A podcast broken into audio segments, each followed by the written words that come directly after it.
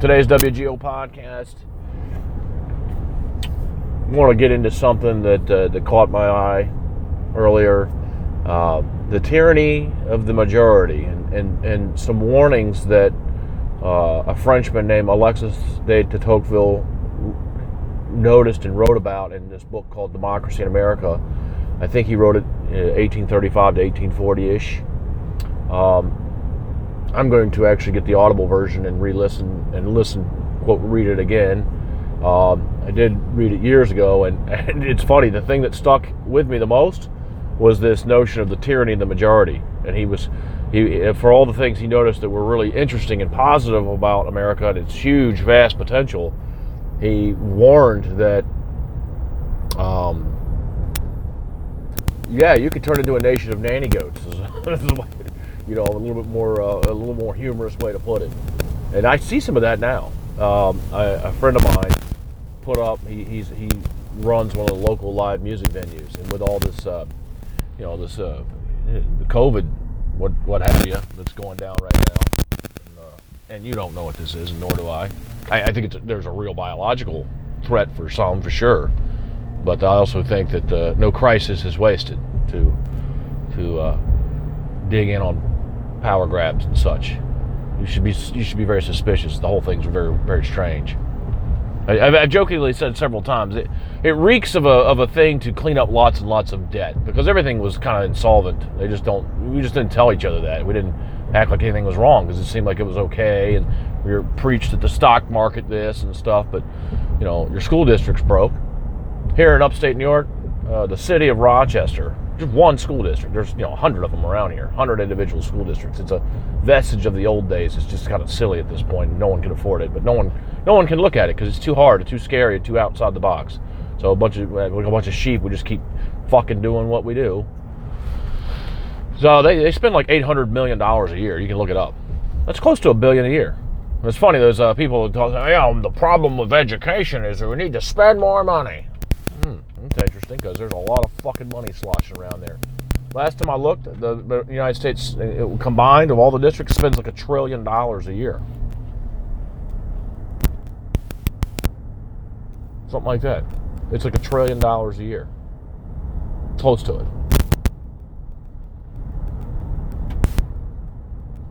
No. For what? I mean, what one could argue is a ginormous jobs program and bureaucracy that benefits those in the game.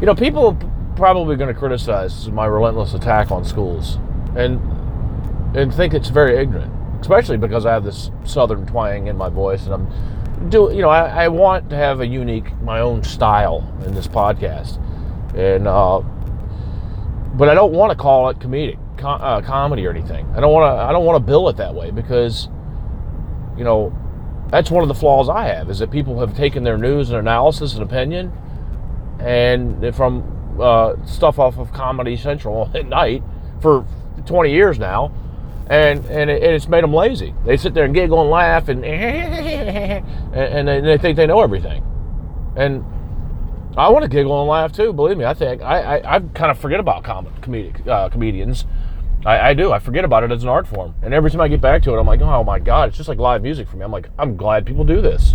I'm really glad humans need this really, like, just as much as anything. you gotta have this. These guys are critical that do that work. So, but I've never viewed myself in that lens. It's just not something that was part of my uh, experience growing up. You know, see, I think I've got, I don't know why, I just think I've got some residual sadness, some residual depression that I just never dealt with because I'm so full of energy in life and just wanting to do things that I just, I don't know, I just never dealt with any of it. I just kept going. And I'm not trying to tell you that I had a terrible childhood. I mean, I, we all can make that argument. So don't be, don't be, a, don't be a puss. Stop whining. Could have been a lot worse, especially if you're an American unless you were really, really, really, really, really in a dark place as a kid, like really abused physically or something. I mean, we were, but we all had levels of uh, things that weren't ideal because that's, dude, that's it. That's nature. But if you were from this country, chances are pretty fucking good that you had a pretty good childhood. You didn't have any warring faction attacking you. Of course, the cities are a little different right now. I'll concede that. I, I lived in Baltimore for a little while, and yeah, you can't really just chill out as a kid in some of those neighborhoods. You- You're gonna get drawn into some bullshit that you don't necessarily choose to do, and that's that's a terrible thing. And we need to resolve that. Again, I'm pitching humanomics. Everybody has a nice, uh, you know, you hear me say American middle class lifestyle equivalent. Well, that would assume that people in Baltimore City all have a nice place, a dwelling that's theirs, where they don't have to deal with fucking Yahoo asshole bullies ter- terrori- uh, terrorizing them in their neighborhood. And I'm not just picking on that. And don't make it about race. Don't be a fuck. Don't be a fuck face first thing in the morning. Don't be a fucker. Hold on, I gotta get my coffee. So, so I was saying, uh, yeah, don't don't don't grab a nugget and turn it into something. See, that's the problem in the whole country right now. Every single thing somebody says, somebody turns it into some bullshit that distracts from what we were saying. you know, you didn't. You, most of you didn't live in Baltimore City for a little bit. I did, and again, it was for economic reasons. I I got wind of a place with a with a with a girl I was with at the time, who, uh, she actually thought she owned it. So I was like, oh, let's check it out. I looked at it. I was like, uh, no. And then the more I marinated, on it, I was like, well, wait a minute. Me and my friend, we could work on it and bring it back to life because it didn't even have a front door on it when we started. It was literally a row house in Baltimore City on Pratt Street. And I marinated on it for like six months. And we literally would go down there and park the car and kind of dip in there quickly so we, the people, you know, we didn't draw attention to ourselves because there were a lot of kids in the neighborhood. In fact, one of the times er, in the construction process, process, a bunch of kids kind of came out, came out of nowhere on bicycles and were kind of swarming around and kind of getting a little aggressive towards us. Uh, you know, I'm guessing they were uh, local scouts for a drug drug operation nearby because it was a very uh, hot drug corner back then. Um, and and my neighbors, luckily, who were in the drug trade, uh, Antonio was his name. He uh,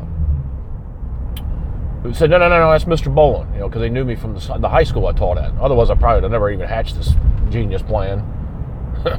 oh boy.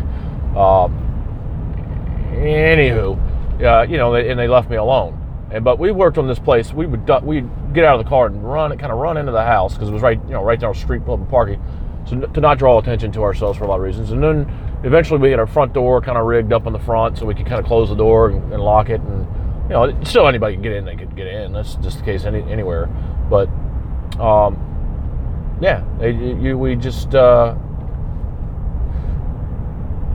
started removing trash for months. I mean, it was just loaded with trash. It had been used as like almost like a damn dumpster. I mean, it wasn't like bags of trash of uh, garbage. It was like debris, like wood, just everything, shit from people's houses. I mean, oh my god, it took forever.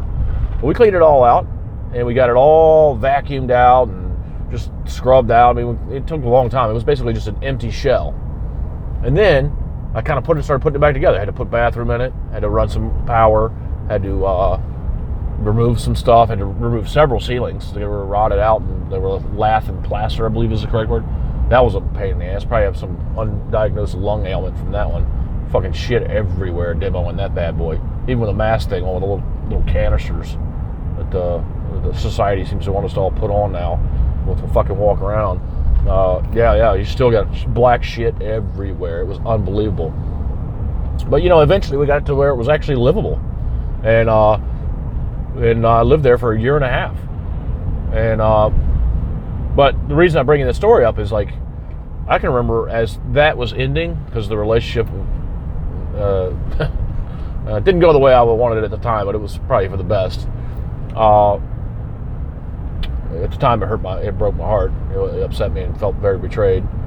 But it doesn't, you know, whatever. I would drive around because I was sad then, and man, know, like a Sunday morning, I'll never forget. I driving in, in Baltimore City, and, and a bunch of kids are beating this kid up, like on a street corner, like like like a bunch of you know wolves. You know, probably some kid owed him money or something. And this was after I had had gone to a 7-Eleven one night, and one of my students, Marcia, had come up and said, "Hey man, did you hear about Reds?" And I was, and it was this kid named Devin, and I was like, "No, no, no, no, no," you know, because Devin was somebody in my class that I'll tell you that story in a minute. She goes, yeah, he got he got shot. He was dead. I was like, no shit. You know, like, wow. And I, these are just the tip of the iceberg. I mean, I heard the gunfire many many times in a, in a year and a half, two years I was there. One, two, three, four different uh, gunfire incidents, including a, uh, a two fairly large gun battles. One of which was two friends next door shooting at each other, and one got he got shot in the back. It didn't kill him. I, remember that shit too. Raising the window up at two o'clock in the morning, going, "What happened, Rosalind, lady next door?" Oh, Tony got shot, and it was uh, the the dude Mike did it. Unbelievable. Oh, You can't make this shit up, dude. My point is, is that unless you grew up in that, and there's a lot of reasons for that, by the way, mostly economic though, mostly economic. But if you didn't grow up in that, then you had a pretty good childhood. I don't want to hear about you whining about this or that.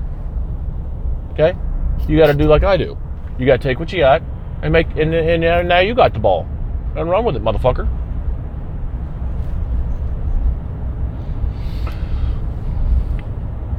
But the tyranny of the majority. Let me get back to that. So, the context at which uh, this club owner, this place, you know, he would get great live music. Good, good bands come through there. A lot of you guys don't know about live music because y'all don't leave the house, or when you do, you go watch cover bands. You should, you should do what my heart told me to do back in 2005 when I briefly lived in Vermont, and I was very depressed. I was the implosion of that relationship had me into big depression, and I took a took a took a li- gamble listening to my sister to get the hell out of Baltimore, so I quit trying to go back to that relationship because I was, you know, strangely trying to make that work when she clearly didn't want it to work. Uh, and my father lived in Quebec at the time. He, li- he looked he lived in uh, had a job in Montreal and a, a place out in the countryside near the Vermont border. And I'd go. I went up there just to kind of seek refuge, but I couldn't stay because I couldn't relax because I, I, I needed money. I, my car insurance was due, and I had already, you know, I think I mentioned in an earlier story, I'd already been threatened by a guy in Baltimore that if my insurance expired again, he was going to put me in jail. I mean, it was serious shit back in fucking Maryland. And, uh, you know, I needed to call, I wanted my insurance. Plus, if you let it expire, you just incur the wrath of hell on finances. They would just find the shit out of you, to, you know, just drown you in it. So, um,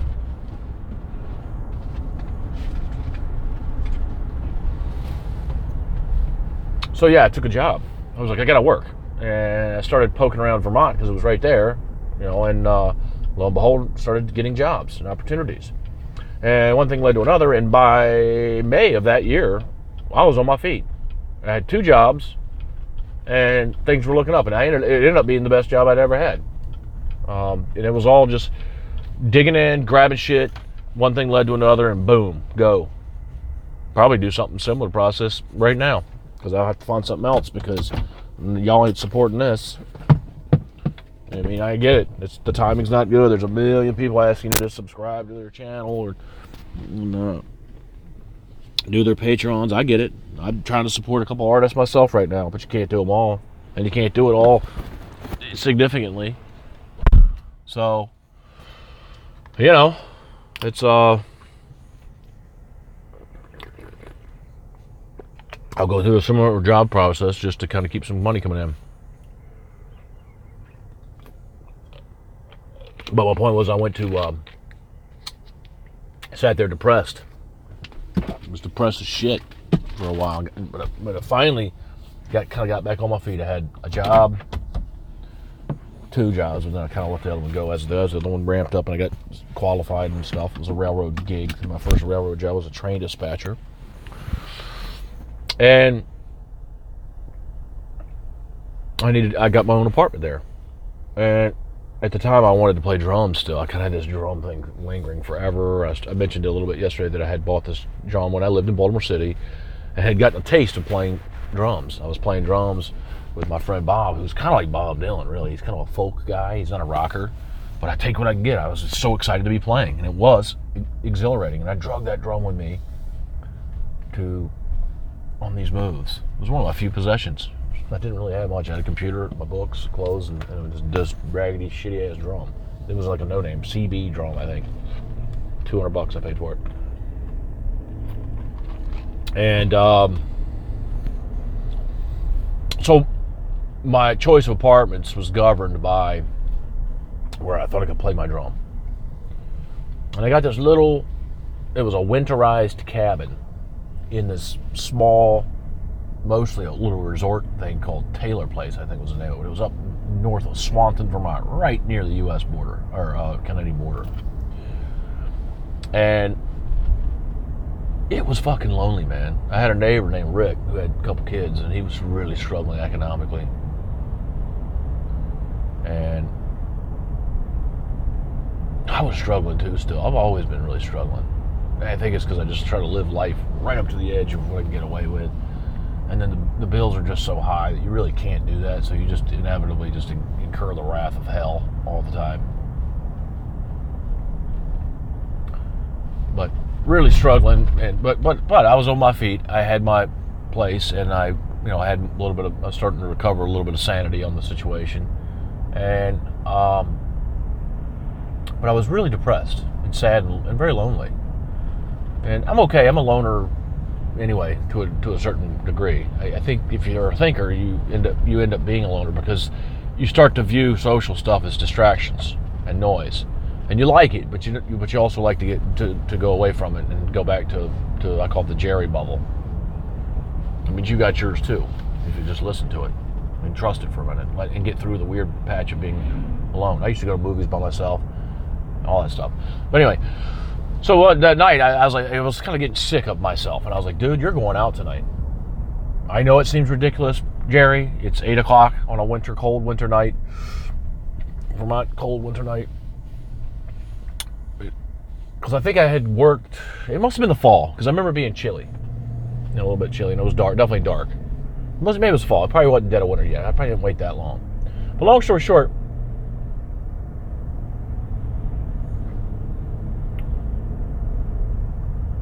I went out. I got in my little fucking Dodge Colt, little little small hatchback car, and drove my ass down to Burlington, Vermont. And I had not done any of this before. I had maybe gone to Burlington. I'm sure I had maybe gone to a movie or something, but I had not done this.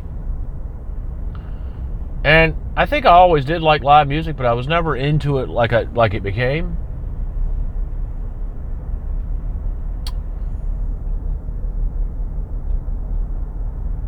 But I went out that night and I parked in front of a near a place called Nectar's.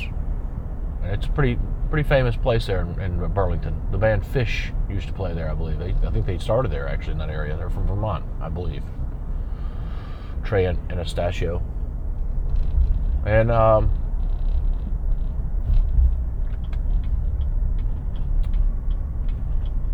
so yeah, I went out and I didn't go into Nectar's actually. I went upstairs was a place. I don't know what provoked.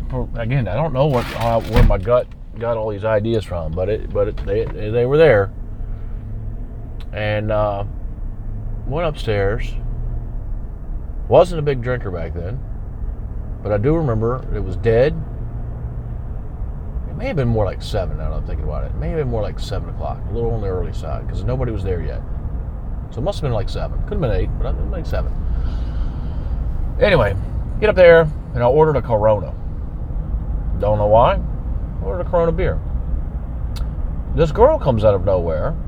She was one of maybe three other people in this place, and the bartender, and she orders a glass of wine. I look at her and smile. And she looks at me and smiles. She was she was pretty, but I wasn't there to pick up girls. I was that had not thought crossed my mind at that point yet. I was there just I was kind of in a stunned human state. And and I was there to, to watch live music. I wasn't there to meet people so much. So I was high and sat down, pulled up a I think it was just a, a high top table if memory serves me right. Sat down. And about an hour later, her band performs. And they were really good like really moving.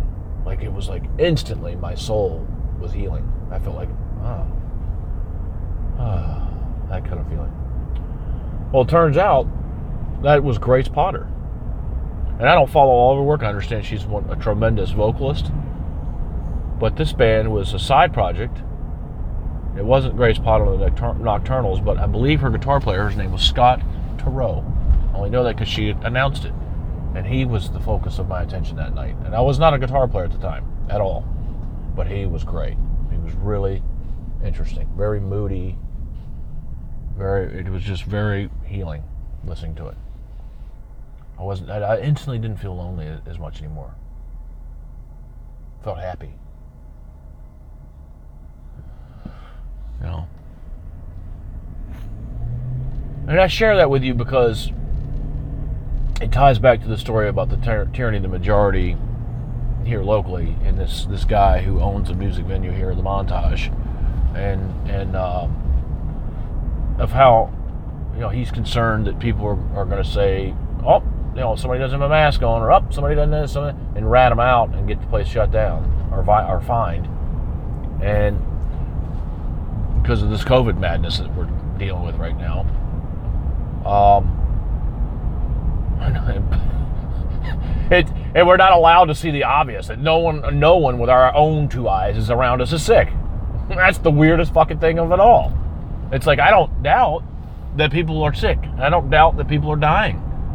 I just haven't seen any of it yet up here. And we were supposedly severe at one point. It was mostly New York City, but again, the tyranny. You're not allowed to not see the carnage that doesn't exist. Boy, that's gonna piss some people off. That one comment. Woo! Woo! Look out.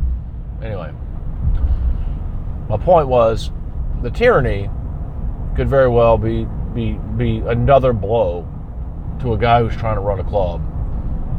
And most of you probably don't give a shit because most of you don't know the magical power of that live music.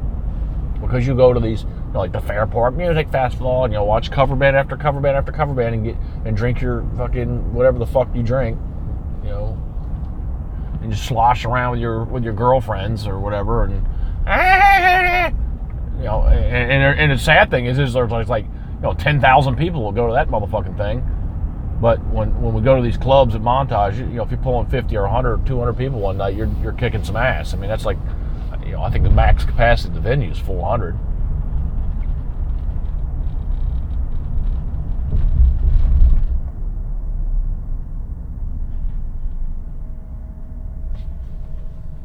Oh shit, road closed.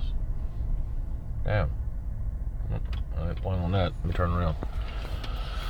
Um. So yeah, the tyranny of the majority has real consequences for people, and that story about Vermont, you know, uh, I, my my point of bringing that up is I, I I'm guessing that none of you, very few of you have done that. Like you've that you've gotten to a point where you're like, you know what, I just I need to do something different. I need to I need to get out. I need to go. You know, it doesn't have to be a concert, but I do recommend it. It's, you know, as a as a as an art lover, very few things excite me as much, or you know, did as going to movies, all kinds of movies, foreign movies, independent film, big blockbusters. Even though I found some of those to be incredibly boring after a while, but um, used to love going to a movie by myself munching my popcorn away from people. Just fucking get away. Don't go when it's packed on a Friday night like a retard. Going like a fucking Tuesday, you know, at, at, at 11 or noon or 1. When there's you and 18 people in this big room and you got to yourself. Then you can fucking relax and not worry about everybody else for two hours. And you'll, trust me, even if the movie's shit, you're going to come out of there feeling a little bit relaxed and happier.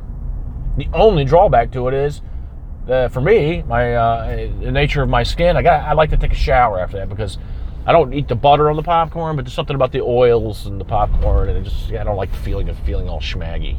You know, I like to fucking feel like nice and clean. Eh, that's my thing. I, I, never claim to be uh, normal. but yeah, so the the movies, going to fucking movies by yourself and shutting the fuck up and trying to absorb a piece of art and going go to you know go to go to museums and stuff. That's awesome. Go go walk around, read plaques, read them, think about it, ponder. listen to books because you don't have the time or temperament to sit and read in our modern society. It's not the best form factor. Sitting and reading sounds good, and it's what we're told we're supposed to do. Read books, read books. Listening to books, trust me. It, it, for about half you motherfuckers, you'll like it better. Your ears can do it faster than your eyeballs sometimes. Same material, same thinking, it's just coming at you different. It's going in a different hole. You dirty bastard.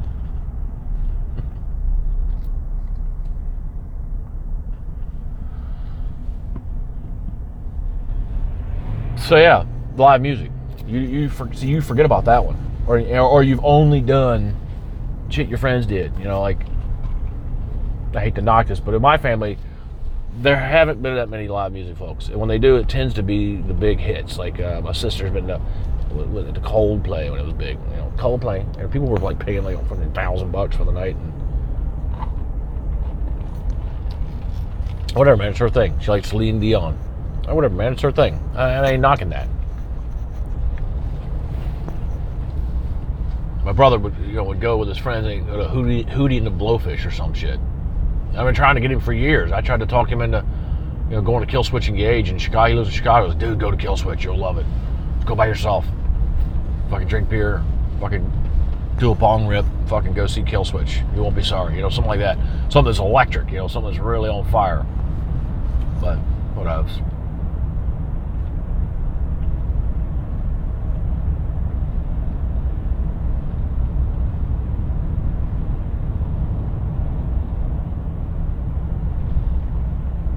And I'm not trying to sell. It's not a superiority kind of statement. I'm not trying to sell you on on the live music because I think that my type of live music is the only way to go.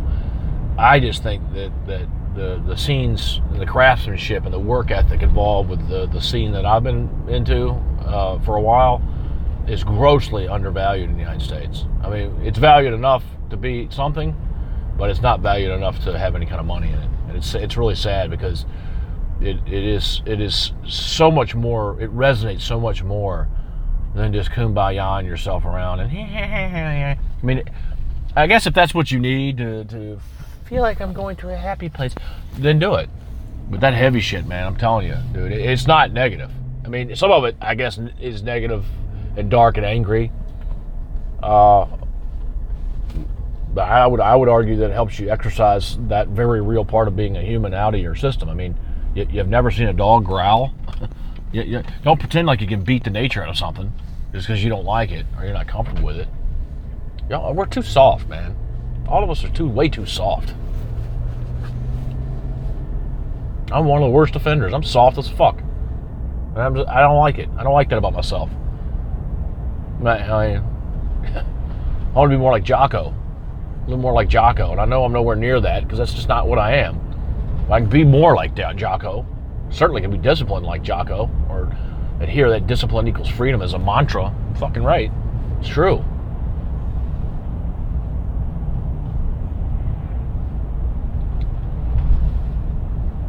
But the tyranny of the majority could very well kill. It is killing something that I, I that I care deeply about, which is live music, not recorded music, not YouTube. Don't, so don't give me your your uh, your your tyrannical leftist bullshit about you could just watch it on YouTube and care about people and save the universe. Fuck you, man. You could also shut the fuck up. Let's figure out if this is even something that's really a threat for most of us, and get back to fucking going and pulling up a a, a, a chair on a random Tuesday night and watching fucking original music. What's wrong with that? Brings people together. Helps people with mental mental issues not feel so fucking lonely.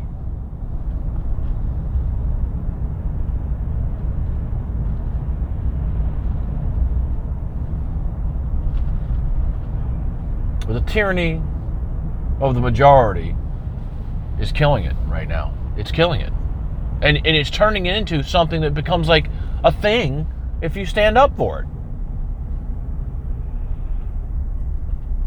sitting around watching music on your computer is not the same as going to a club or a good venue and seeing and experiencing and smelling and just fucking walking around and beat on your fucking feet instead of sitting on your ass. It's not the same, people.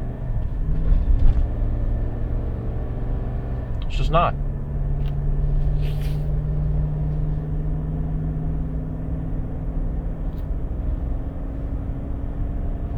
We have to beware of the tyranny of the majority.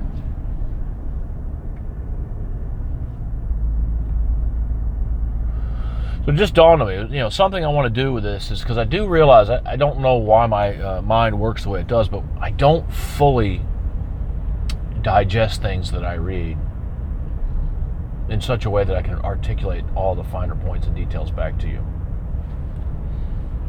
But I aim to. And maybe a more efficient way to do that is when I when I add something to my list. In this case, um, all the German philosophers of the 1800s including Nietzsche, Hegel, Freud, and uh, I mentioned the other day uh, Karl Marx and Engel, Frederick Engel.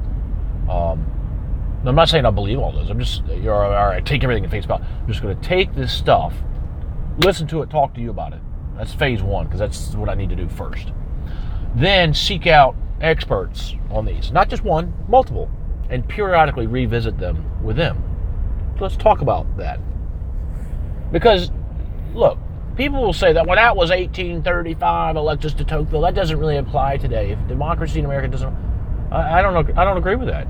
I think actually if he was here and observing things the way he was then and we were already starting to take form of what we ended up becoming then Uh, then I think you could strip away a lot of the fancy trappings of today and actually see today more clearly would be my argument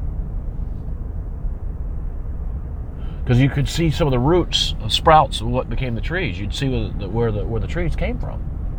The trees are our modern industry and our status quo today.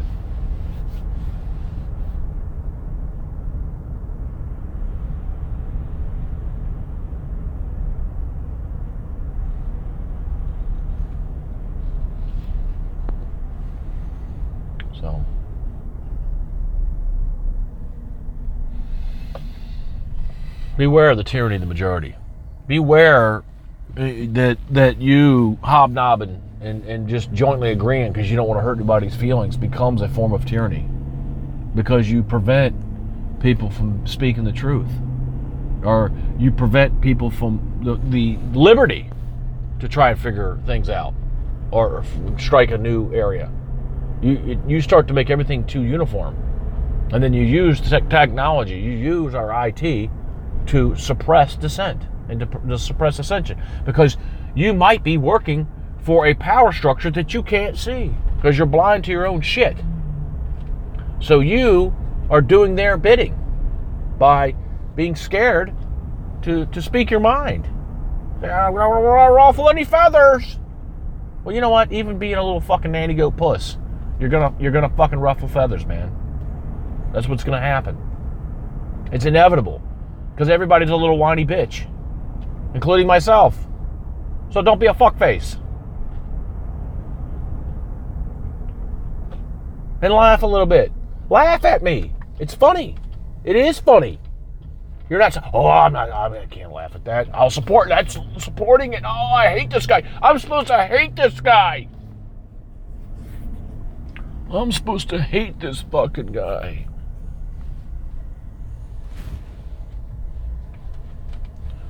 Really? I'm supposed to hate according to who?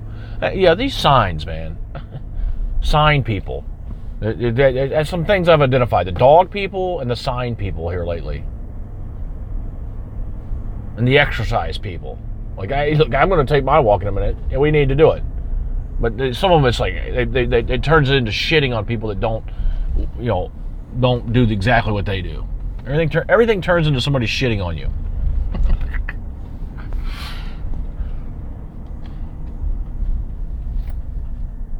Or uh, what's shaming you? Shaming yeah, shaming. Oh, they've got to sign up. Uh, they they'll think I'm not supporting it if I don't put a sign up. I've got to show my support too. So saw the sign people like uh, last month there. Vote yes for stealing more of my money for schools. you you kids, you don't support education. You're ignorant. You're ignorant. Listen to how you sound. You can't even enunciate clearly. Hmm, for the record, I, I haven't. I, I may even have a throat issue that I don't know, but I don't. I'm not. I'm not going to go get it diagnosed because or looked at because some some credentialed, overly credentialed medical expert could just cut my fucking throat out and stick a voice box in there or some shit.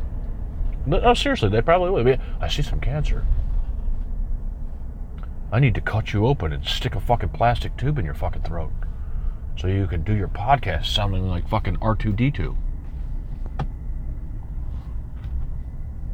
That, that, they scare me.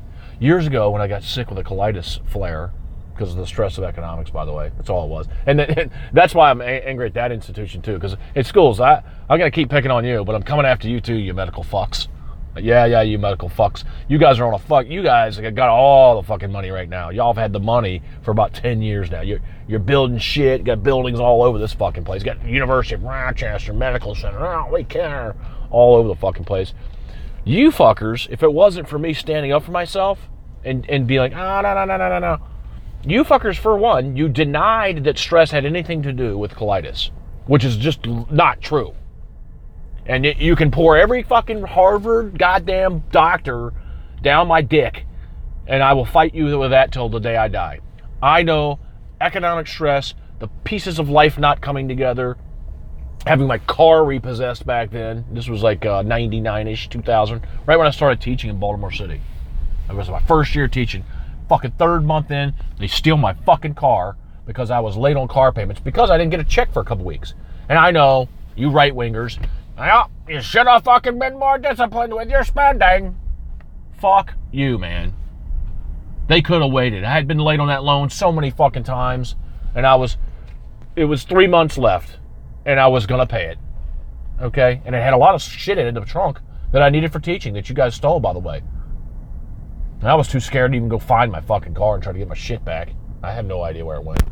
But that cascaded into my first colitis flare.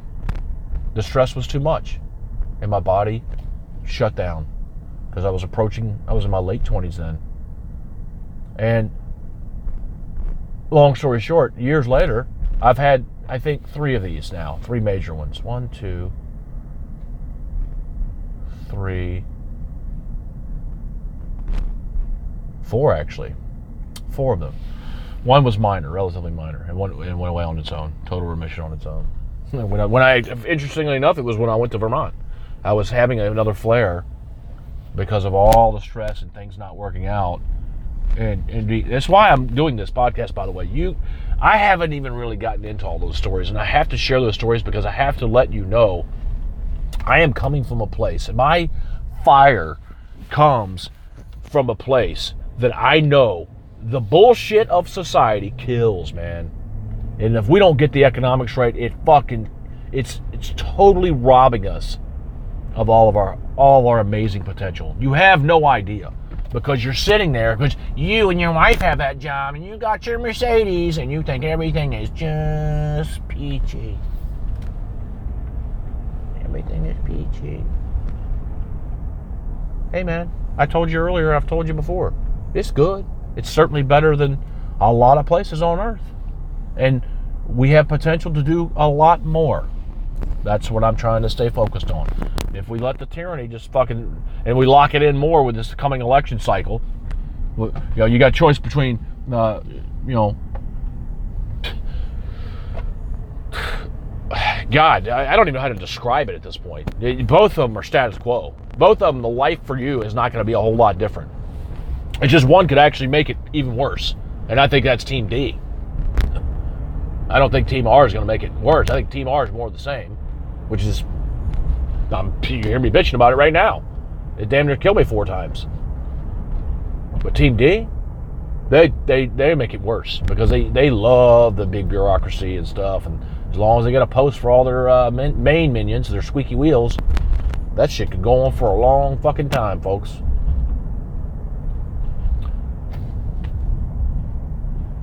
But I'm coming from a place of guy who damn near got uh, taken out by this stuff, and it was a bullshit. Doctors say it's not stress.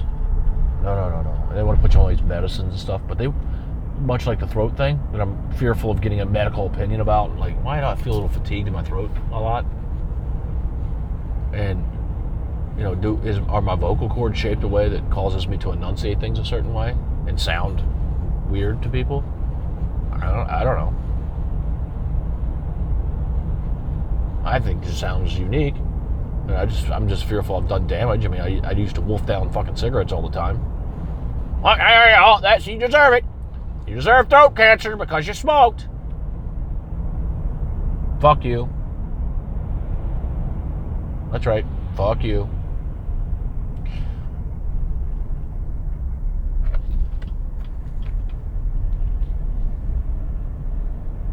But the colitis stuff, I, I, as luck would have it, my stepmother was from Illinois, and she knew through some connection the year that I, Kristen and I lived in Peoria before before kids. I worked for the railroad. We moved to Peoria, Illinois for a year. Job didn't really work out. wasn't a good fit, but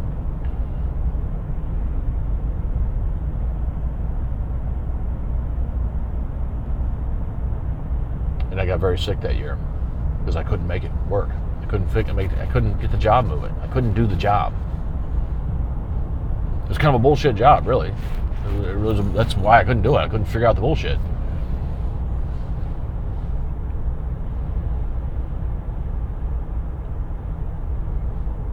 But my stepmother had a connection to a doctor who was renowned, and still is today, in this field of gastroenterology, enterology. His name is Dr. Hanauer. And he did the same course of everything. He did. Um, they do prednisone, which explains me being a fat, a fatty a little bit. I mean, I'm not a fatty. I call myself a fatty, but I'm like I weigh 225. I should weigh 200. Just because I don't want a belly. Like I, it's not a jiggly. It's just a kind of a pop belly thing. And I guzzle beer. So fuck you. Don't give a shit. Rocket. The, the Matt Pike look. You don't know who Matt Pike is. Because you're too busy fucking listening to Hootie and the Blowfish and fucking some other retard. No, that's not fair. That's not nice. That's not nice. Um.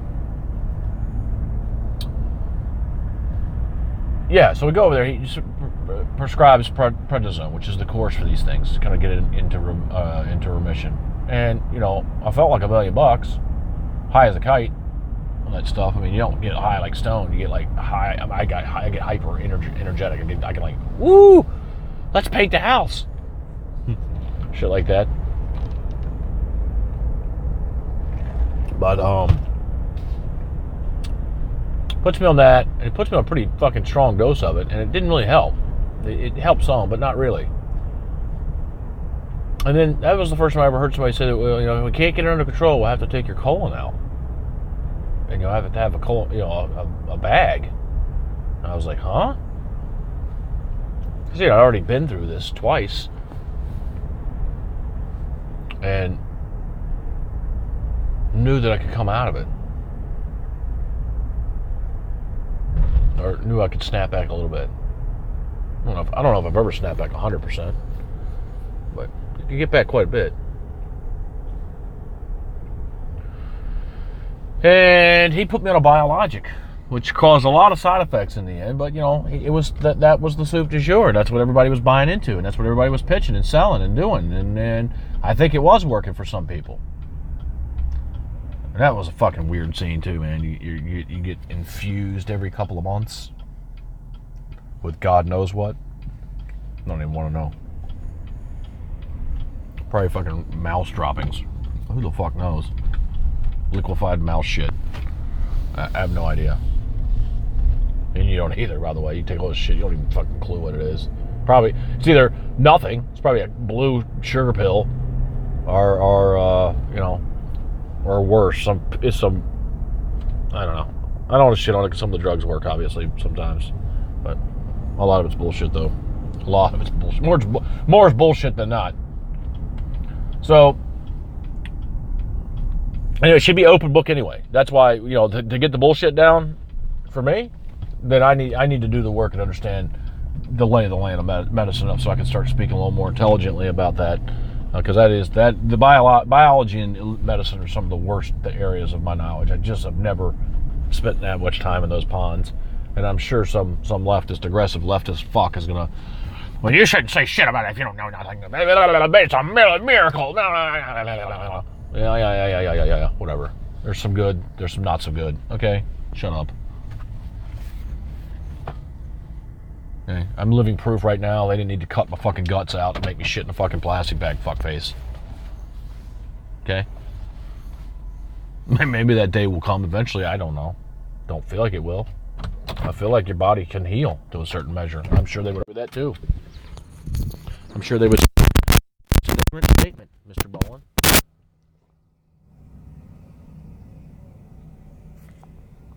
That's an ignorant thing to say.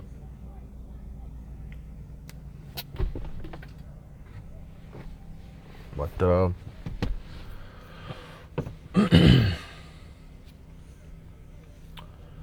fast forward to it when I moved up here. And when I moved up here, I got sick again. It's always these major job transformations when the stakes are high, the money's dried up, you're freaking out a little bit, can't make it work. It's always economic. Hence the rage, frustration.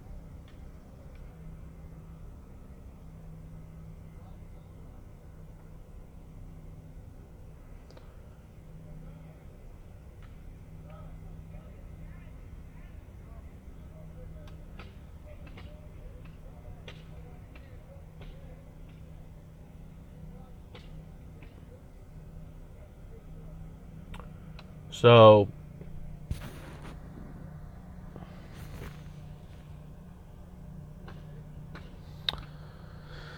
moved up here, took a job.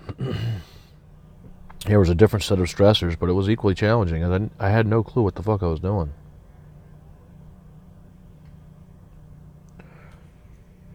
And um, yeah, I was hired as a project support engineer.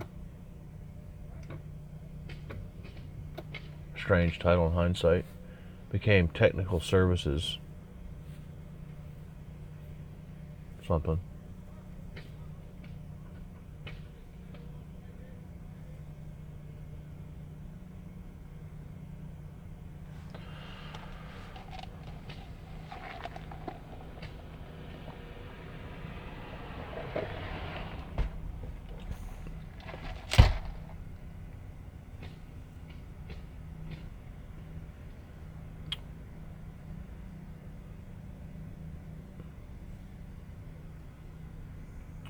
Got sick.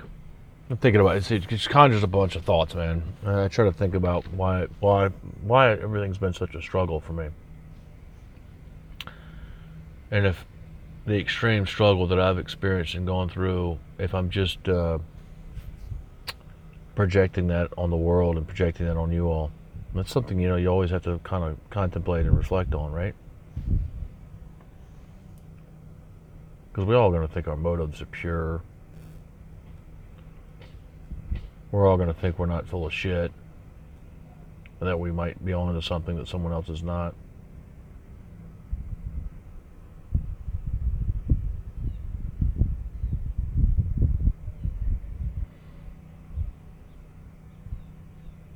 I got sick. And this last round almost killed me because I didn't. I went the nature, the timing of the move. I didn't want to slow down. The stakes were higher. We we left a fairly cushy situation in Florida.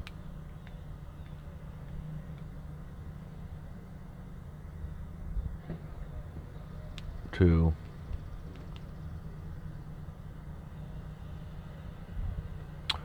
pursue an opportunity up here. And the minute I got here, I realized the company was on a little bit more shaky ground than I knew, and I went after it.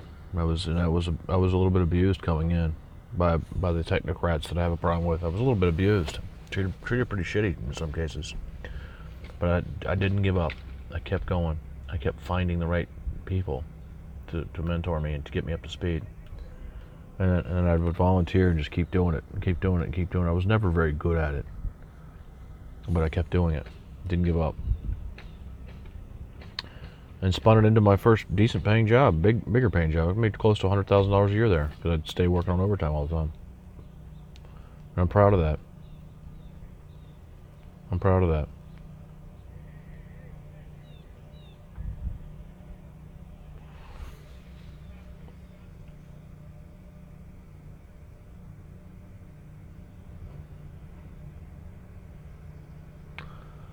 But I got sick. The stress did it to me again.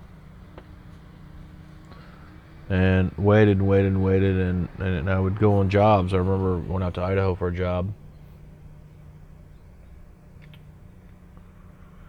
And having to sit down because I was I was starting to collapse after any kind of physical exertion. I thought it was maybe the elevation at first, but it was my body was becoming very weak, and I was traveling a lot. Then I traveled to Texas, San Antonio for a job, and I traveled to um,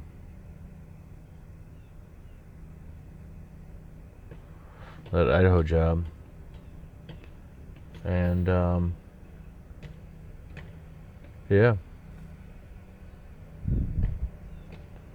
it was pretty scary. And when I finally slowed down, that was the problem. I didn't want to slow down. I finally slowed down.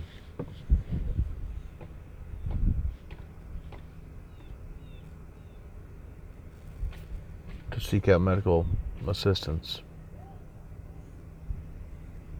I was almost dead. They did some blood stuff and said, you know, you lost so much blood, you're almost dead. So I had to have iron infusions to bring me back from the brink. And then they put me on prednisone again and this substance, this drug called Lialda, and tried to put me on. Well, I was on for a couple years. This thing called azathioprine. After the prednisone, you know, you go on these maintenance drugs.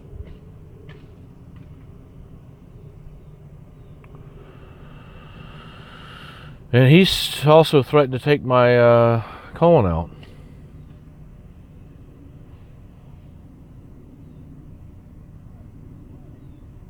scopes me every year.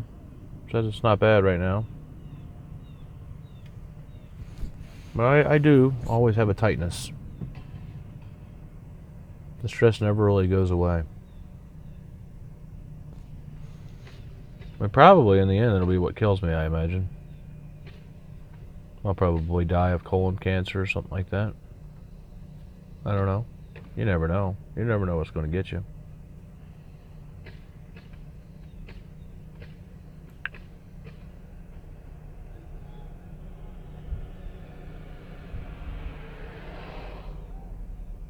We got to get the numbers right, folks. I know I'm not the only one. And I'm thankful. I'm thankful to have been bitten. And I'm thankful to have had turmoil. And I'm thankful things weren't ideal. Because it forced me to do things. And I believe that I've benefited from that. I believe that I was able to get human insights that would not have been obtainable any other way.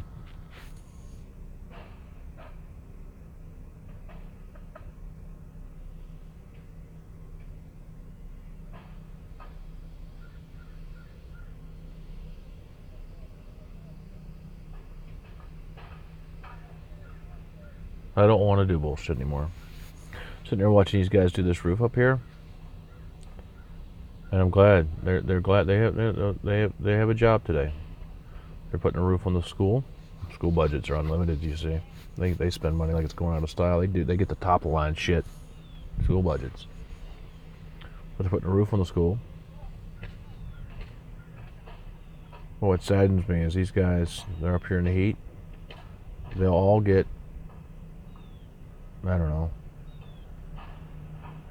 a couple hundred bucks at the end of the week net. And they might have another job or two lined up after that. But as soon as the work dries up,